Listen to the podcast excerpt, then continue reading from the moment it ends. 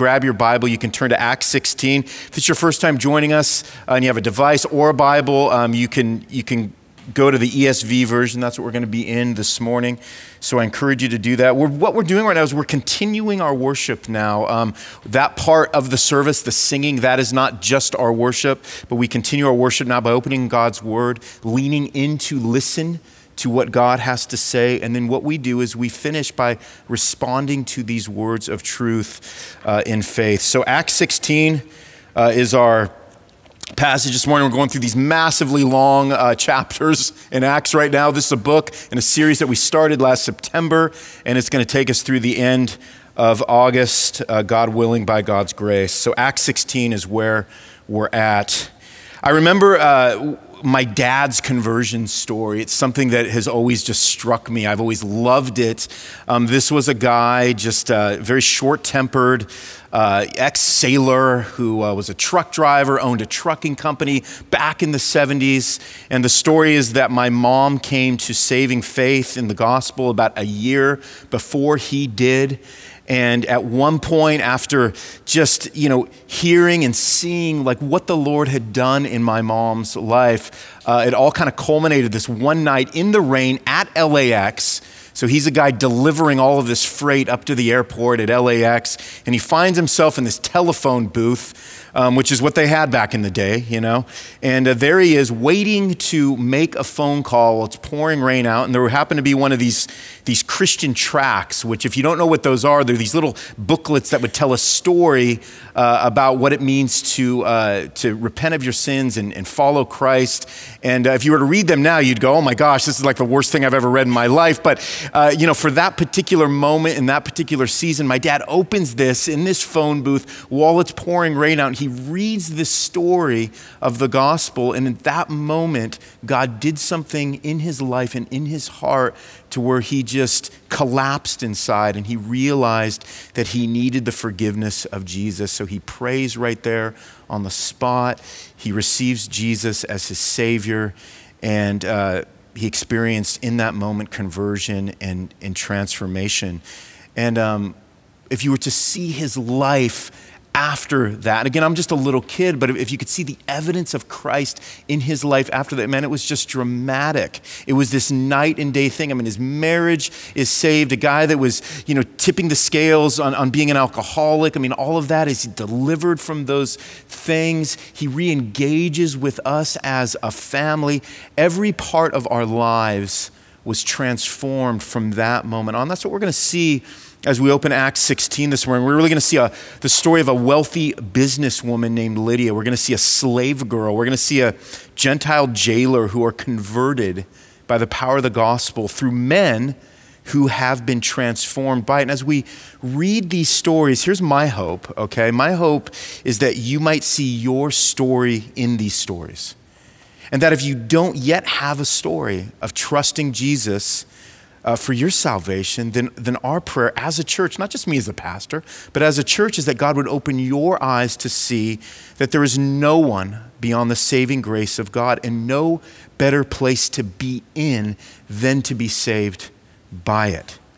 So let, let that be my plea to you today as a pastor, that you would receive this grace of Jesus Christ. And so what we're going to do here in Acts sixteen is we're, we're actually not going to start at the beginning of the chapter as we begin reading it, but we're going to go back to that in the end. But what we need to know as a setup here is that Paul, the Apostle Paul, Silas, his traveling companion, Timothy, a guy that he brings with him on the journey, Luke, the writer of this book, who was on this missionary journey with them, um, they've journeyed to the town of Philippi after the Holy Spirit, and we'll read about this in a minute, prevented them from traveling to two other cities, two other regions. The Holy Spirit hit the brakes and said, I don't want you to go there, but he moved them over into Macedonia, into this city called Philippi. And what follows is three conversions stories that unfold for us here in the, the city of Philippi. So we're just going to pick up in verse eleven and read about the first of these three conversion stories. So Acts sixteen eleven.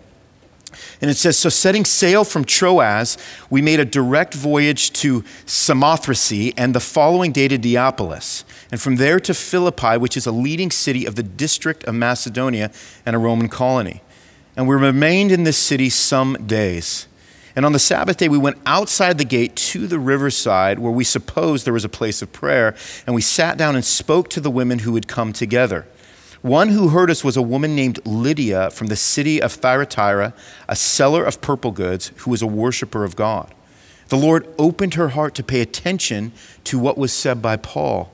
And after she was baptized and her household as well, she urged us, saying, if you, had ju- if you have judged me to be faithful to the Lord, come to my house and stay. And she prevailed upon us. So we're just going to hit the brakes. We're going to stop right there. So here's the setup. Since there was no Jewish synagogue in the city of Philippi, we have this crew, Paul, Silas, Timothy, and Mark. They found a place to pray outside the city gates beside the water. And what Luke tells us here is that they gather around a group of women, and one woman in particular named Lydia happens to be a seller of, it tells us, purple goods. Now, the reason why Luke would mention that the goods were purple instead of like polka dots, right, is because purple dye in that time was expensive. And so the, the indicator here is that a seller of purple goods would be someone who had likely acquired some wealth. And so it turns out that not only is Lydia here a wealthy businesswoman, but she also worships God, meaning she had embraced Israel's monotheistic faith, meaning that Israel worshiped one God as opposed to the pagan nations or the Greek nations who worshiped multiple gods. And yet it says, after hearing Paul's words, it says the Lord opened her heart and then she was baptized. So what, what's going on here exactly as we're diving into the story of Lydia? Well, a couple of things that I think are important for us to unpack here. Number one is that being a worshiper of God, which is what Luke says about Lydia, didn't mean Lydia was a follower of Jesus yet. Now, that can be kind of a shocking and kind of a troubling realization for some of us if we just sort of, you know, settle in that and start thinking about what that means. Because what the, what's saying is that although she was someone who acknowledged maybe the existence of a Jewish God and even worshiped him, from an intellectual standpoint, her heart hadn't been opened to the truth and the beauty of the gospel. And so what this tells us is that we can have either an inherited or even an acquired belief in God without having a faith in the person and work of Jesus Christ, the Son of God. There is a distinction between those two things. In fact, James, the brother of Jesus, makes this fascinating statement in the book of James, chapter two, verse nineteen. He says this, he says, you believe that God is one. You do well. And then he says this, he says, even the demons believe and shudder, right? Super interesting how he mentions their shuddering, isn't it, right? But it's helpful, if not sobering, to remember that demons are members of the I believe in God club, right? But what Lydia's conversion reminds us of is that having a belief in God is not the same as putting your faith in Jesus Christ alone, which, by the way, listen to this, is what saves a person from thinking that believing there is a God has any power to save them, right? So here's an example of that. Like I, I can believe in electricity, and I do. I believe, I'm, I'm like looking at a, at, at a L E D clock, you know, fifty feet through the warehouse right now. Like I believe in electricity, but until I have enough faith to actually flip the light switch on, man, I'm going to remain in the dark. That's just the reality of what it means to go from an I believe in God kind of religious belief to actually having a true conversion, a true regenerated heart because of the saving work of Jesus Christ. And the second thing that Luke mentions is that the Lord opens her heart to pay attention. And so what this reminds us of is that although Paul was speaking words of biblical truth concerning the good news, it was actually the Lord who opened Lydia's heart to believe and to receive the truth by faith. And by the way, this is one of the exciting truths of Christianity. I mean, this is just something that gets us all jacked up, right? Which is that our faith is given to us through the grace of Jesus Christ with zero effort added, right? It's a no assembly required faith, this Christian faith that we just go on and on about, right? Unlike if you've ever built something from IKEA, right? Which makes you assemble that bookshelf through blood, sweat, tears, and cursing. Right? I probably shouldn't have said that, but you all know that's true, right? So in, in theological circles, What I'm talking about here, what this refers to, is this thing called the effectual call of God, which means that when God calls a person, when he calls you to saving faith, you always answer the call in the affirmative. Well, how's that possible? Because it's impossible for God to make a bad call, right? That's what that means. And that's a real good thing, by the way, for Christians, or else we'd be losing sleep every night thinking that we are responsible for keeping ourselves saved and saving other people, right? So that's a good thing. That's a blessed thing. That's an exciting thing. That's a freeing thing when we think about conversion and transformation. And so what's astonishing about this story of Lydia is wondering why a wealthy business owner in the fir- or even the twenty-first century would see her need for Jesus at all, right? I mean, she had everything she needed. So what was it that made her think that she was lacking something, right? I mean, it would be important to ask that question. Why, Lydia? And maybe this rings a bell for you. Maybe this rings a bell for your story. Maybe you've been blessed with just some unusual abundance of material wealth, but yet at the same time, you feel like there is this kind of unrelenting inner emptiness stirring inside of you that you just can't shake. And you can't shake it despite the fact that you live a, you know, a fairly moral life, and you would claim belief in God just like Lydia. So what this story illustrates is that a person who has a, an abundance of friends maybe, or money, or position, or even moral standing, they can have their eyes open to what it is they're really lacking, which is forgiveness from Jesus for putting their faith in things that can't save them, right? So Lydia saw her need, and she was immediately baptized as a testimony to both her household and her community that she was now dead to sin and raised to new life in Jesus. So, so do you see the, the contrasting difference between just believing that there's some God or some power out there to actually coming to this saving faith and how it transforms even your very actions? And by the way, the, the beauty of this, the beauty and the bright hope of this transformation story is that it can be your story.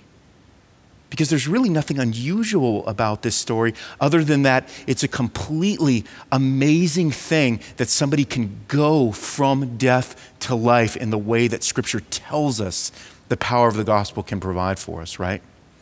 And then we get to the second conversion here, which is a, a slave girl. I'm going to pick back up in, in verse sixteen, and this is what it says.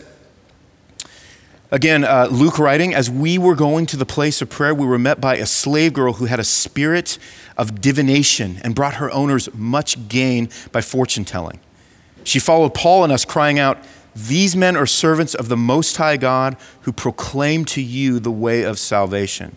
And this she kept doing for many days.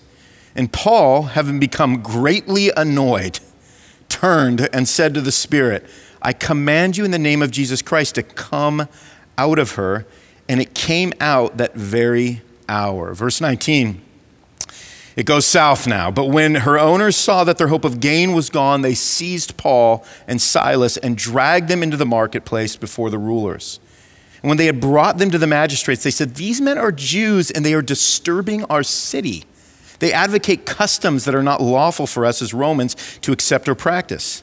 The crowd joined in attacking them, and the magistrates tore the garments off them and gave orders to beat them with rods. And when they had inflicted many blows upon them, they threw them into the prison, ordering the jailer to keep them safely. And having received this order, he put them into the inner prison and fastened their feet in the stocks. So this was a girl, this slave girl, who had what was called a spirit of divination, or what we might say was demon possessed, which is the spookier way uh, of saying what was really going on here. And she'd convinced the Philippian community that she could tell their fortunes. And even worse was that she was the victim of exploitation by her owners, who were profiting from her, both her mental and her spiritual instability. So she begins stalking Paul in verse seventeen, saying, "These are servants of the Most High God who are proclaiming to you the way of salvation." Now, the townspeople, not being Jewish, they would have likely understood the words Most High God to mean the Greek god Zeus, okay? And just in case you thought apostles and disciples always kept their cool, Luke tells us that Paul becomes greatly annoyed and commands the demon, the spirit, to come out of the slave girl in the name of Jesus. And so by saying in the name of Jesus, what Paul is doing is he's making it very clear that the Most High God that they were servants of was not the Greek god Zeus, but the Jewish God Yahweh. Now, of course, the rub was that as soon as the slave girl is released from bondage to demons to faith in Jesus Christ, the owners, and they accuse, they attack, they end up beating the men. They, they claim that they were advocating customs unlawful for Roman citizens. Basically, they're, uh, they're, they're, they're living the way that they made their money, their fortune was being, uh, was, there was, it was, it was being sort of split at the seams. But the problem here is that Paul and Silas are Roman citizens.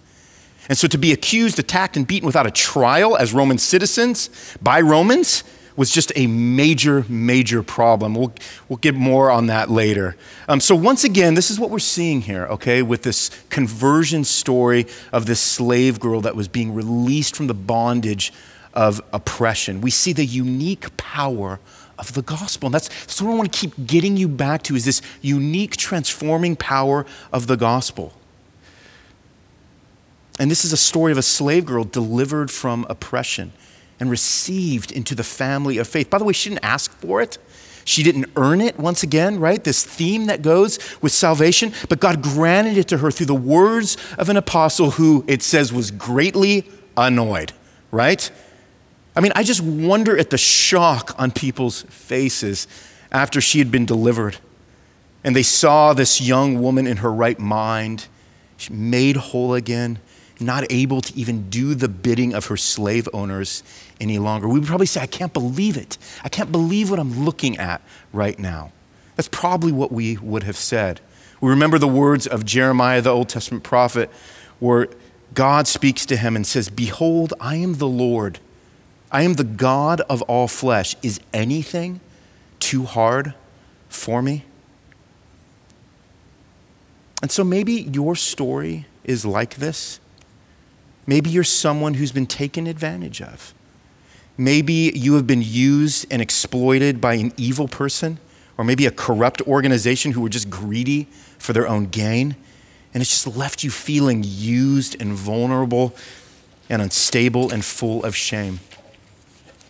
Well, this is the hope of the gospel. As we read this conversion story, the hope is that your hard story and hard life are not too hard for Jesus to heal.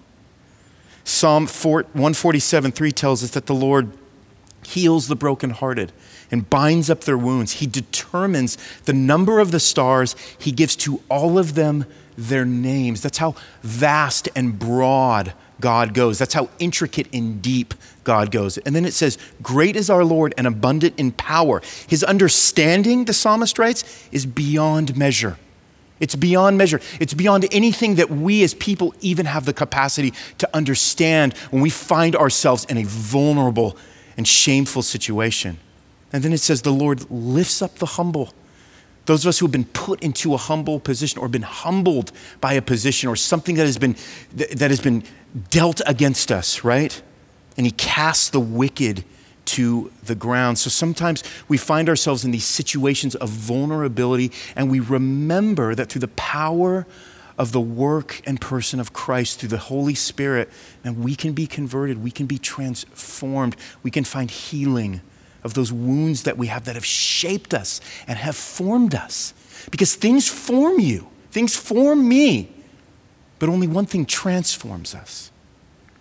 And the third conversion story here is the story of the Gentile jailer here in verse uh, twenty-five. So let's pick up right there where it says, "About midnight, Paul and Silas were praying and singing hymns to God, and the prisoners were listening to them. And suddenly there was a great earthquake so that the foundations of the prison were shaken. And immediately all the doors were opened and everyone's bonds were unfastened. And when the jailer woke and saw that the prison doors were open, he drew his sword and was about to kill himself, supposing that the prisoners had escaped. But Paul cried with a loud voice, 'Do not harm yourself, for we are all here.' Verse twenty-nine, and the jailer called for lights and rushed in, and trembling with fear, he fell down before Paul and Silas. And then he brought them out and said, 'Sirs, what must I do to be saved? And they said, believe in the Lord Jesus, and you will be saved, you and your household. And they spoke the word of the Lord to him and to all who were in his house.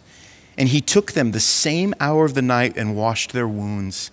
And he was baptized at once, he and all his family. Then he brought them up into his house and set food before them, and he rejoiced along with his entire household that he had believed in God.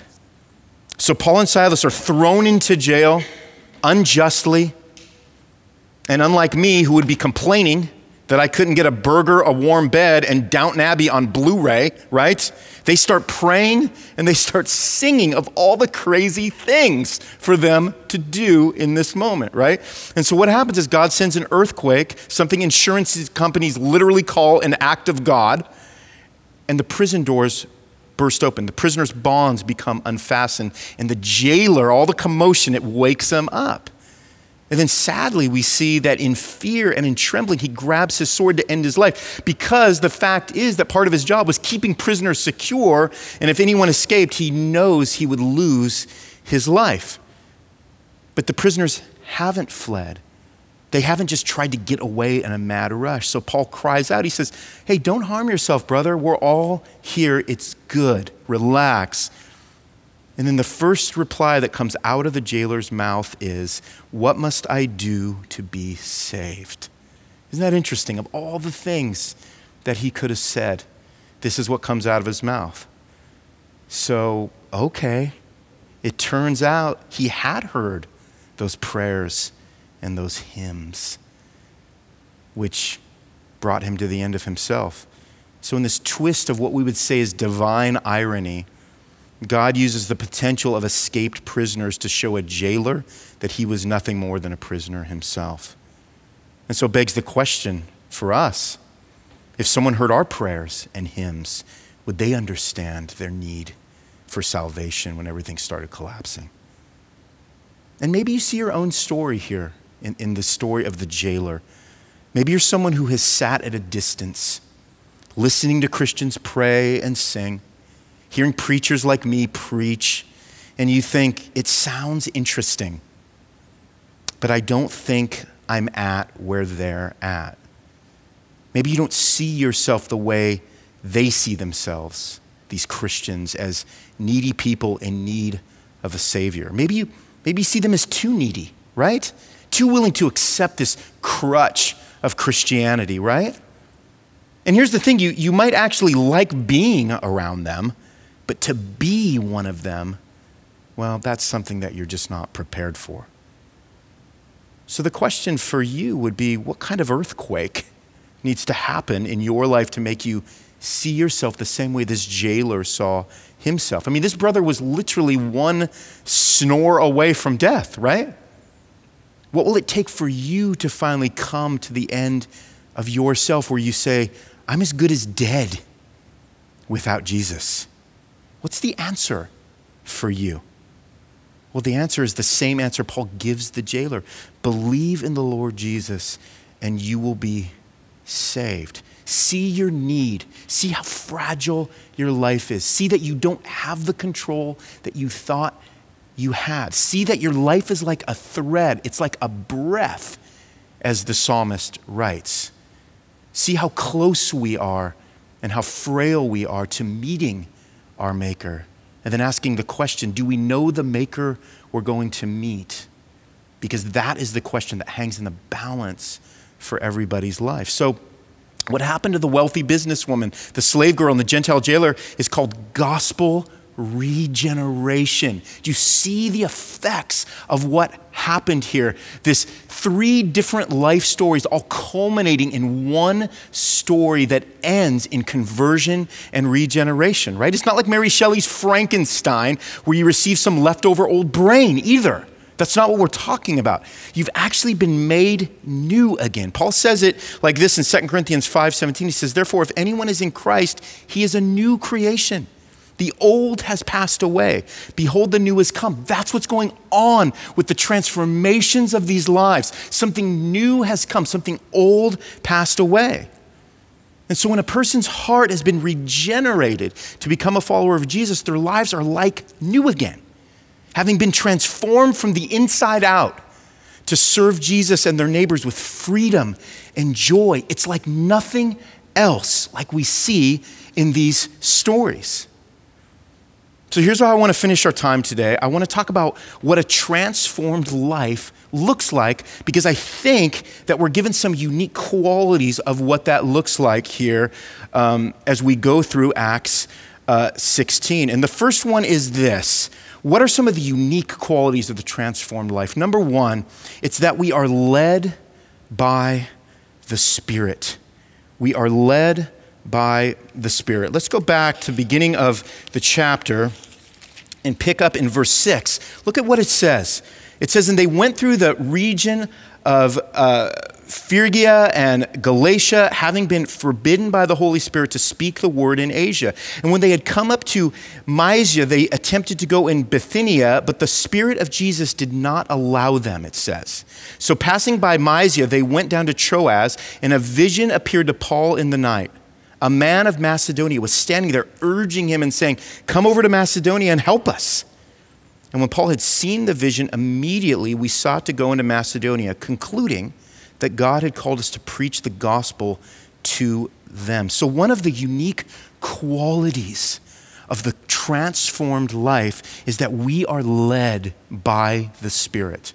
We are led by the Spirit. The Holy Spirit who exists inside of us is the third person of the Trinity. Matthew Henry, this old school theologian, he made this quote. He said, the servants of the Lord Jesus ought to be always under the check and conduct of the Spirit of the Lord Jesus, by whom he governs men's minds. We'll kind of unpack what it means to be, have our minds governed by the Holy Spirit. So who is the Holy Spirit? Well, the Holy Spirit is the third person of the Trinity, who, who are the three persons of what's called the Godhead, Father, Son, and Holy Spirit. One God, three persons. Jesus describes the work of the Holy Spirit in John fourteen twenty-six. This is what he says about it so that we have some clarity on the role and the work of the Spirit. He says, the Helper, the Holy Spirit, what he's called, whom the Father will send in my name, he will teach you all things and bring to your remembrance all that I have said to you. So this unique thing happens where the disciples are instructed by the Holy Spirit from traveling to two different regions that they had planned to preach the gospel in. So what do they do? They listen and then they obey. They concluded that this was the direction the Spirit was driving them. Now, what's interesting is that upon conversion, upon transformation, you have the same Spirit living inside of you if you are like the men and women here uh, in Acts sixteen. So for us, what this means is listening to the Spirit. The Holy Spirit is entering every situation, every scenario of our lives, and submitting to what is the good and loving commands of God.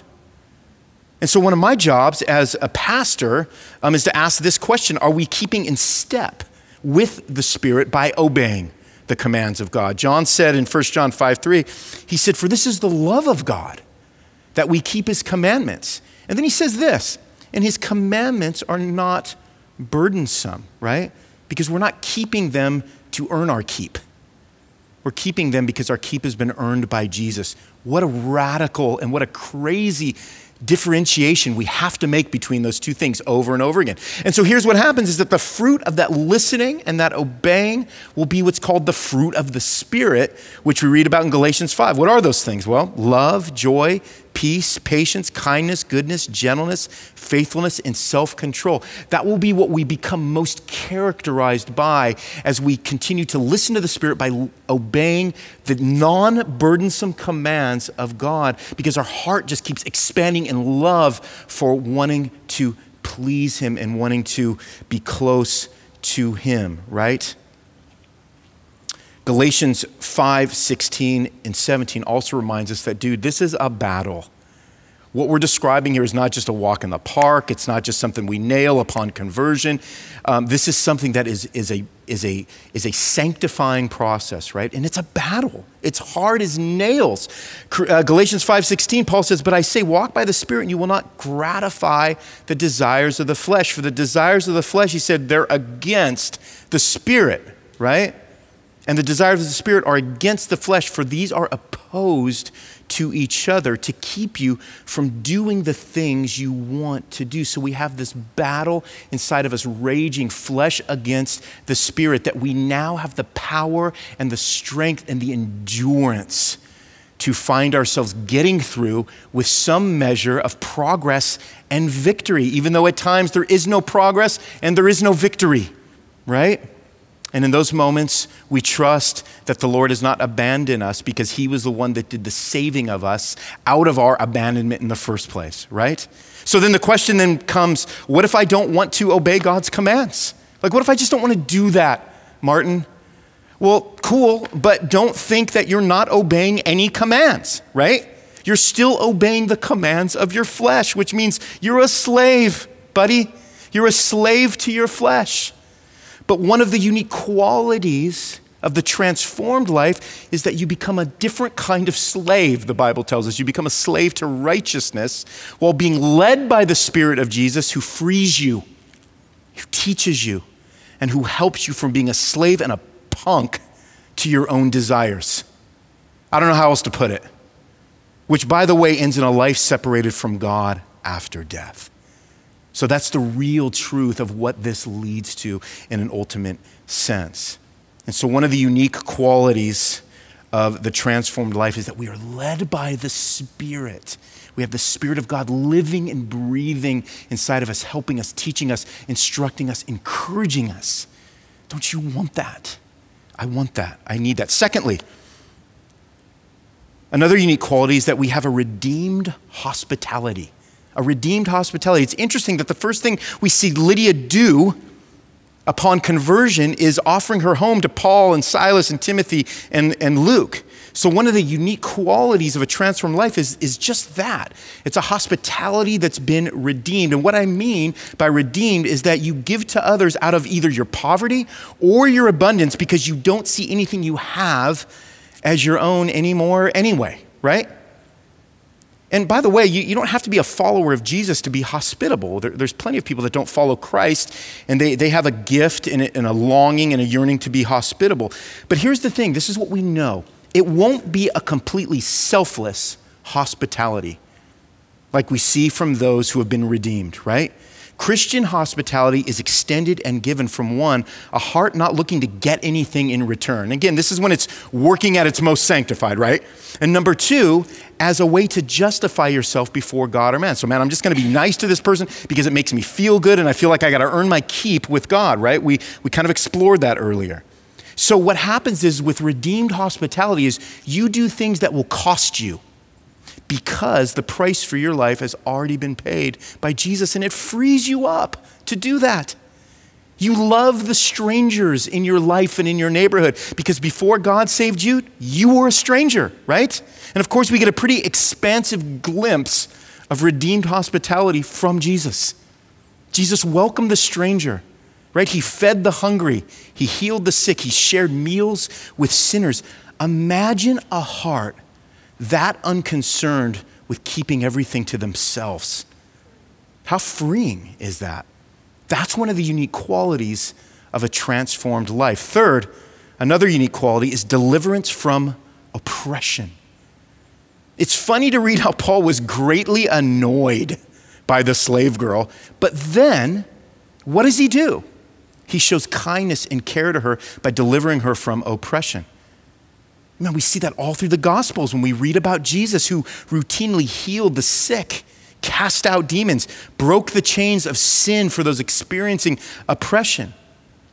So one of the unique qualities of the transformed life is our ability to lead others to the truth, to have compassion on those who are under the bonds of sin and oppression, and offer them the freedom that Jesus has to deliver them.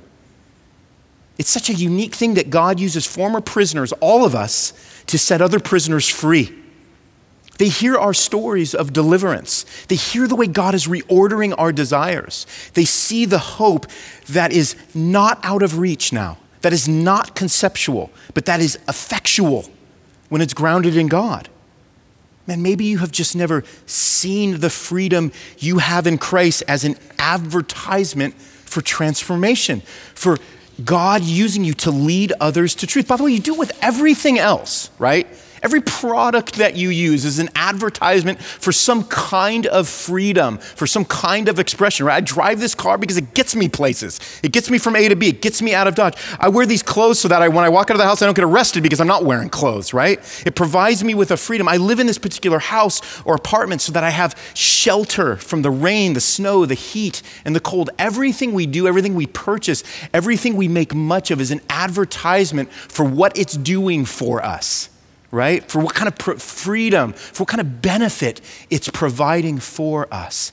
Our stories of salvation and transformation are the same kind of advertisement. They help lead people. They help deliver people from oppression.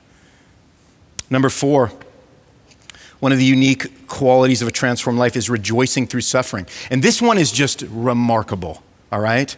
Paul and Silas are thrown into prison. The first thing they do is start praying and singing. That's a unique quality, the ability to rejoice in suffering. And by the way, they had no ability to do it in their own strength. We don't have any ability to do that in our own strength, but the same Spirit that lived inside of Jesus lives inside of us.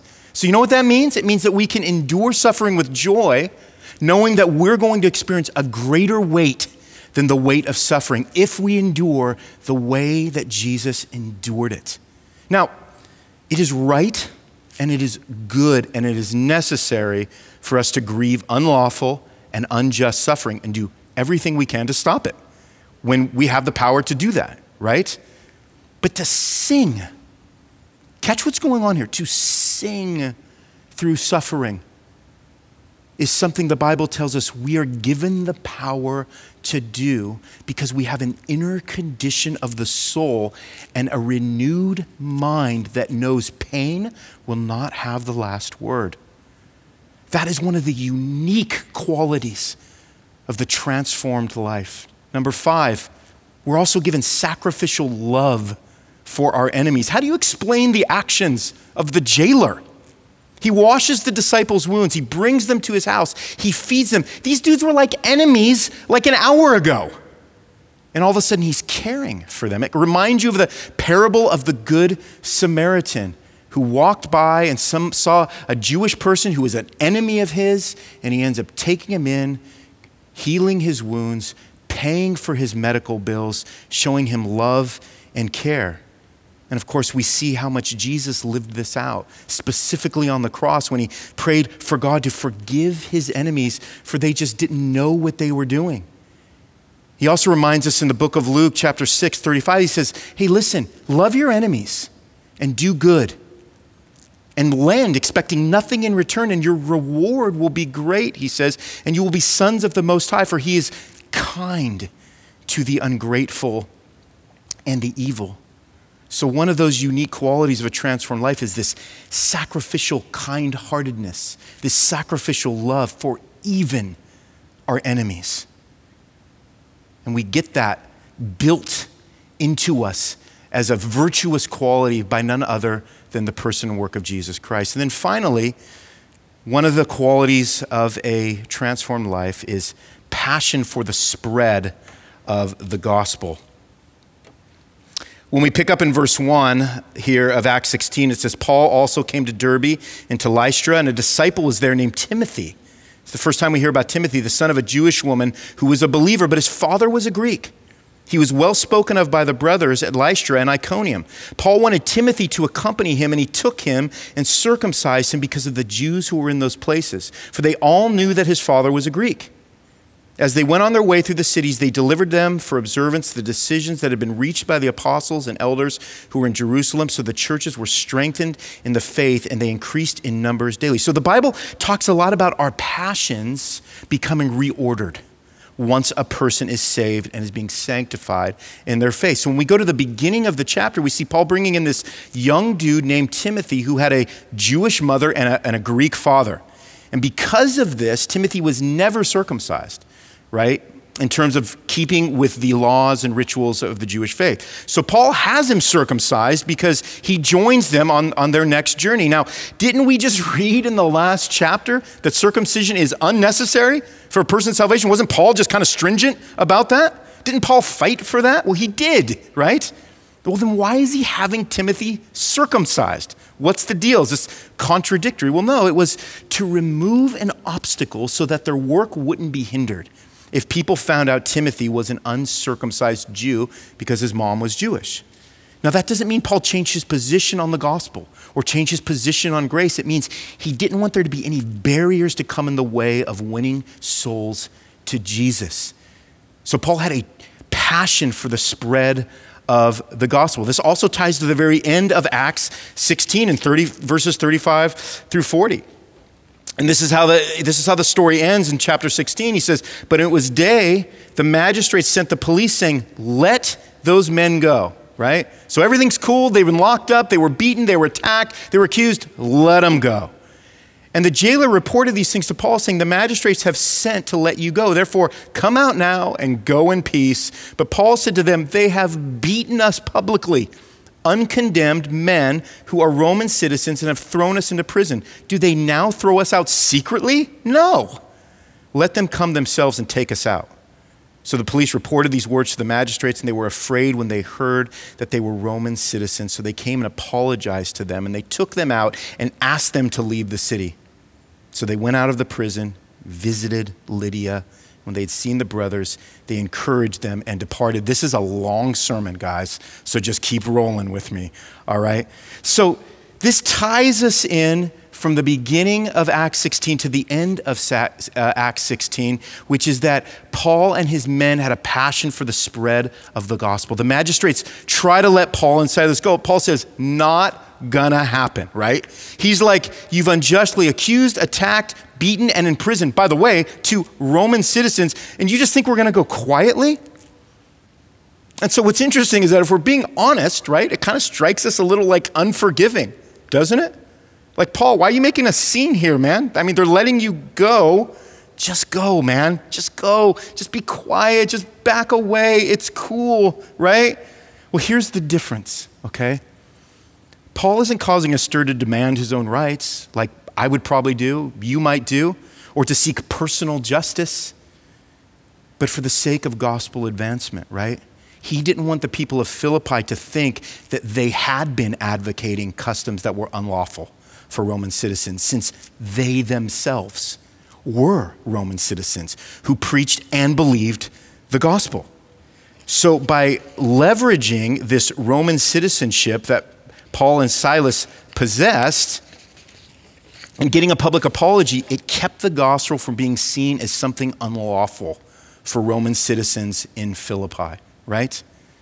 So one of the unique qualities of a transformed life is a passion to see the gospel spread with as few barriers as possible, right? So we use wisdom, we use strategy when necessary. We want to stay close to the truth, but we also want to see gospel truth not hit any walls. And so we're so passionate about that because of the way the gospel's changed us, that we want to see it go out. We want to see it convert people. We want to see it transform people because we are walking stories of that conversion and that transformation, all right? So where does this leave us today? Well, I think what this commits us to doing is, number one, asking Jesus to renew our minds with the wonder of who we've been transformed to be like. Do you ever wonder why Jesus isn't as wonderful to you as he should be? I mean, just think of anything else that's wonderful to you. Think of anything else that you'd be all super just excited to tell me about. And then what you want to do is think of who's responsible for the wonder of it, right? So a transformed life puts the attention on the one who did the transforming, not just the transformed. The focus here is not really on Lydia or the slave girl or the jailer, but on the one who has the power to transform their minds and give them new identities. That's where the source of the joy lies. You guys get that? We're just transformed. Jesus is the one who does the transforming, and that's the wonder of it when you see these lives unfolding. And secondly, we need to remember the power at work in us through the Holy Spirit. Because here's the reality. Everything in your life is forming you, but only Jesus has the ability and the power to transform you. Because without the work of the Spirit, like Paul and Silas and Timothy and Luke had, where else will you find the power to stand up to spiritual attacks? How else will you have the wisdom to discern truth from lies? How else will you acquire endurance when suffering hardships, collapsing relationships, financial instability, and unjust abuses from others? How else? Only the transforming power of the Holy Spirit can reform your insides in such a way that you have a unique power that allows you to live as you have never lived before. And then finally, we need to think hard about our own stories, the importance of our own stories. We need to write them down. We need to pray how God might use them because they're astounding stories. Here's what I'm going to say to all of you, right? And just, just throw it back at me. How are you, of all people, saved? How? How are you saved? How am I saved? How did God save this?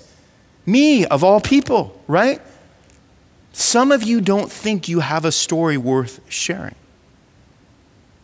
Why is that, do you think? Because by thinking that, you're discounting the miracle of new birth that Christ is responsible for giving you. It's a remarkable story. Not because you're remarkable, but because the one who redeemed you and gave you this story is remarkable. I can keep going on and on, but I'm going to end it right there and pray that the Lord would press these transformed realities just so deep into our soul today that he would that he would give us a sense of remembrance of what it was and what it meant as we read these conversion stories to be saved by grace and to have our lives be just so just changed from darkness into light, and what that means and what the implications mean and what we have and who in, embodies us now for strength and power and endurance and humility and life and love. It's nothing less than the power of Jesus Christ. Let's pray. God, thank you for this power that has been given us, not of our own, not originating somewhere inside of us in some pocket that we were able to unearth, but it comes from the work of the Holy Spirit, Lord, through the power of, of Jesus, the power of the cross, God sending his son. Thank you for this work, Lord, that has been done on our behalfs, Lord, so that we can experience the transformed life and you can use us for the transformation of others. I pray that you would do that. You would give us great remembrance of who you are and everything you've done so that we can rejoice today. We can praise you today. We can experience some kind of life and happiness today, remembering who we are, where we came from, and how you changed us and how you continue to change us so slowly, but ever so surely. So thanks for this reality and this truth. We pray in Christ's name. Amen.